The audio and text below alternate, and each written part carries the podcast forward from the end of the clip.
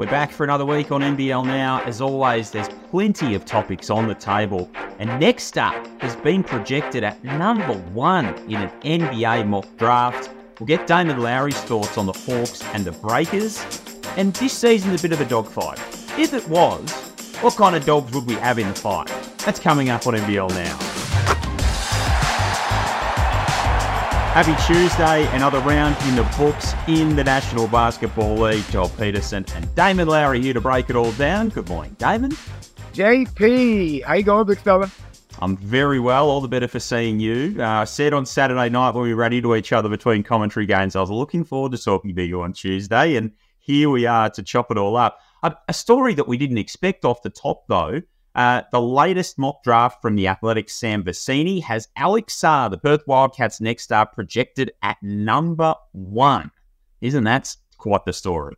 Alex Sarr, number one pick in the draft. Wow.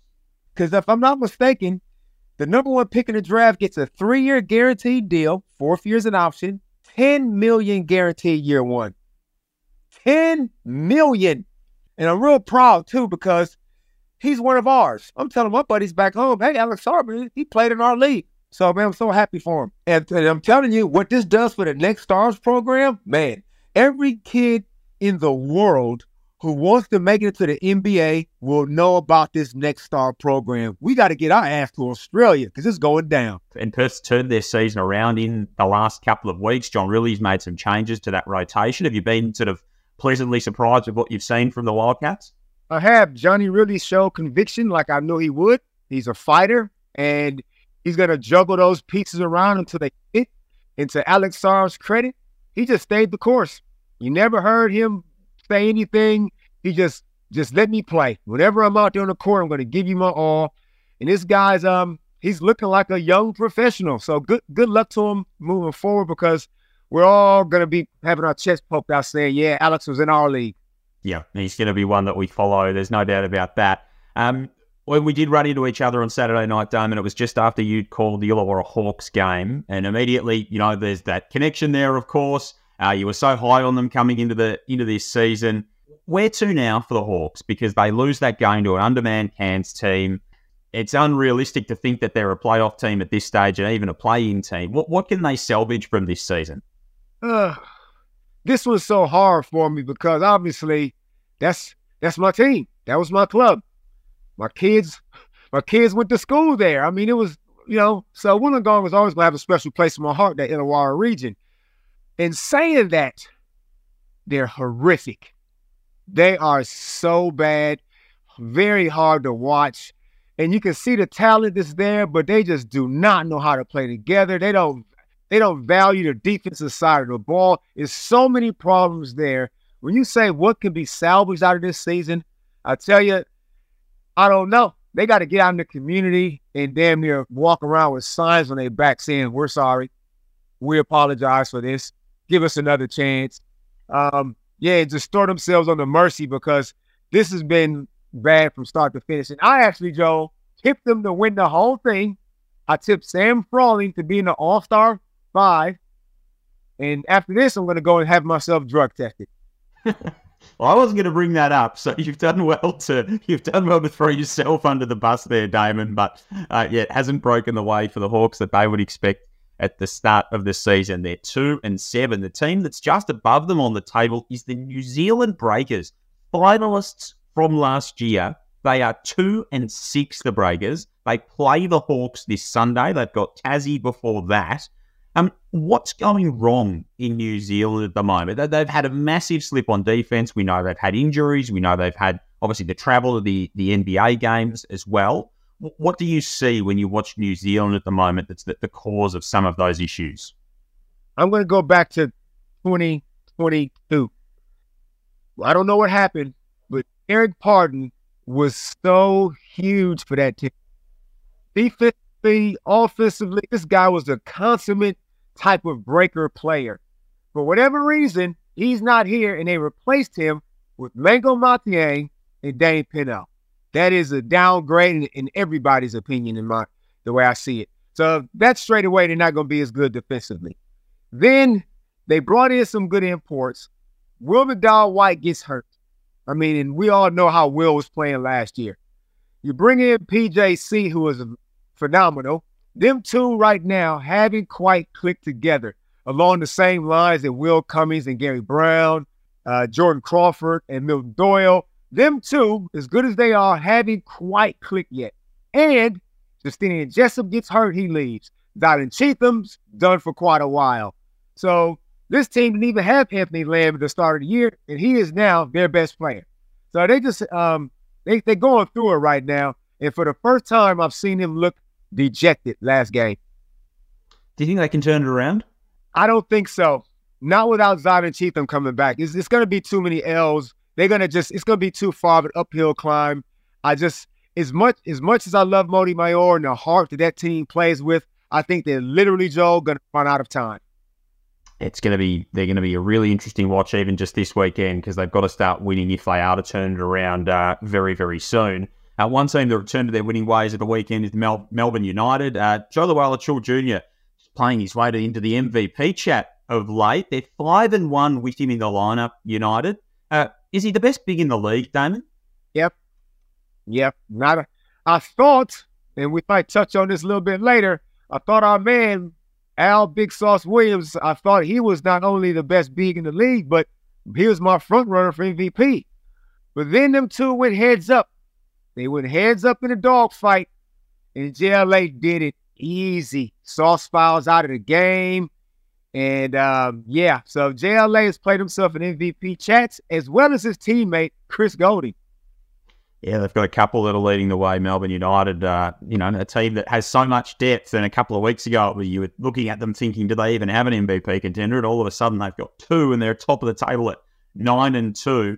Um, the 36ers on Saturday lost to Tassie. Uh, just sort of going back to to the, the DJ Vasiljevic now that we've seen him for a little while A couple of weeks ago, Damon, you said that you thought he wouldn't suit Adelaide. Has he changed your mind at all from what you've seen with him in that 36ers lineup?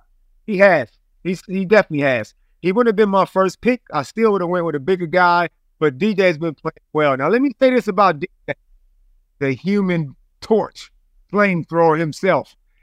When he was in the Sydney Kings, getting those 15 points a game, he had Xavier Cooks making life easy for him.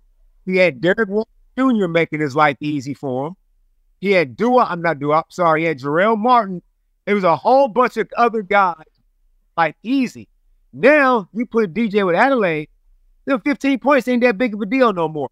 Don't have the same impact. He don't have the same dogs. A lot of dog references in this pot. Um, and I'm looking at like, yes, he's he, he'll be a good player for him long term, but he needs way more help. Yeah, and they, they just need to try and right the ship uh, the 36ers three and seven on their season. They take on the Phoenix on Friday night. That's going to be a big game. Of course, Daniel Johnson returning to the Adelaide Entertainment Centre. We prefaced it right off the top, Damon, and we've, you you mentioned it. You've touched on it throughout. A couple of weeks ago, Alan Williams, the Southeast Melbourne big man, said that every game in this season is a dogfight, and uh, it's it's easy to see why. It's easy to agree with him. So that sparked an idea with you. You're a creative man, Mr. Lowery. I like the way you think, think outside the box. We're going to hit on if if this season was a dogfight, and we don't condone that kind of behaviour. Let it be said, we do not condone that kind of behaviour. But if it was a dogfight, what kind of dogs would we have in the fight? And I'm gonna I'm gonna throw a few at you for every team, and you're gonna give me a species of canine to line up with an NBL franchise. Let's start at the bottom, David, with Illawarra. Illawarra Hawks. They're a poodle. Actually, no, they're a Chihuahua. Oh. They are a little designer dog that walks around in human clothes, thinking it's a human, and nobody takes that dog serious. The New Zealand Breakers. Ah, the New Zealand Breakers. They're tough. Now, I got the New Zealand Breakers. They've had some unbelievable run of injuries. They've had some unbelievable bad luck. They are a blue heeler. They're, they're hard-working dogs. They're devoted and loyal to their owner, Mody Maor. They just can't quite take a trick right now, but they got respect. You've clearly thought about this a lot, Diamond. The King Taipans are blue heelers as well. Love ah. them. Devoted to their owner, Adam Forde, and they get after it. They got respect. I like that. So this this is what's going through your mind when you're lunging around the uh, the streets of uh, of Melbourne. Uh, what about the Adelaide 36ers? Adelaide 36ers, border collie. They're they're they're active working dog that suited Joe to the country. If confined without activity, though, they can become unhappy, destructive, but they respond well to praise. Good job, Adelaide 36ers. You're having a dip. Well done. Good job, boy. Uh, the Brisbane Bullets, Damon, who've lost a few in a row, in a row they're five and six. Ah, the Brizzy Bullets, they're Labrador, but they're a rescue Labrador because they've been, though, they've been abused. They are a rescue dog Labrador. They're playful. They're intelligent. They're an ideal team for a first-time owner. Justin Schueller. Yeah, they're easy going. They got high energy levels. But they were, like I said, they were abused before. So it's going to take a little bit of time. But everybody likes a good lab. They're friendly. You know, they've got a lot of fans, that's for sure. We know the Cairns and Blue Heelers, uh, the Perth Wildcats. Perth Wildcats, they're a bulldog. They have found some form, won their last three games. They're a people orientated dog, Joe. They're loved by many, Red Army. They just know how to be courageous. They're aggressive, especially when they come up against some unfamiliar dogs. So yeah, a bulldog is um my species of the Perth Wildcats. I think that I think the Red Army would like that. I think that I think they'd take that as a compliment. Um, the Southeast Melbourne Phoenix as we get into the playoff teams. Ah, uh, had you asked me this a week ago before the throwdown, the Southeast Melbourne Phoenix, Joe, they're that dog that looks tough, but maybe they're not so tough. They're a Staffy. You see a Staffy from down the street, you go, oh, look out, what is that? Is that a pit bull? Oh no, that's a Staffy. Maybe, Joe, they just want they just want cuddles. Maybe they just want to sit on your lap and let you just rub them behind the ears. Don't know. The Tasmania Jack Jumpers in the top three. Let's just lump all these last three together. Tasmania Jack Jumpers, Melbourne United, and the Sydney Kings. They're pit bulls. They are three pit bulls who will maul you and rip your face off. Do not take them lightly at all. They will also come into your house, eat your food, do whatever they want to do. And if you go into their yard, you can guarantee they've got the sign on the gate that says "Beware the dog." exactly. Uh, we might have to check in with this throughout the season, see if there's any crossbreeding action going on, see if any have been downgraded, if any have had to be sent to the farm throughout the course of the year. This might be something that uh, that we come back to. Uh, good fun, and uh, go and uh, go and clean up those kennels. Good on you, Joe. Thanks, Damon. Uh, plenty more coming on NBL now throughout the course of the week, and of course the NBL website and app, all the place for all the latest news.